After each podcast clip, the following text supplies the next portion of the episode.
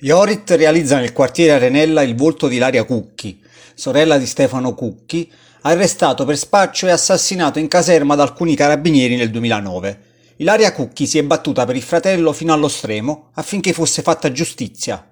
Il murale è stato realizzato con il supporto della cooperativa La Locomotiva, con la partecipazione dei ragazzi di alcune scuole a cui è stata affidata la scelta dei volti da ritrarre per coinvolgere la comunità su temi di giustizia, lavoro e pace.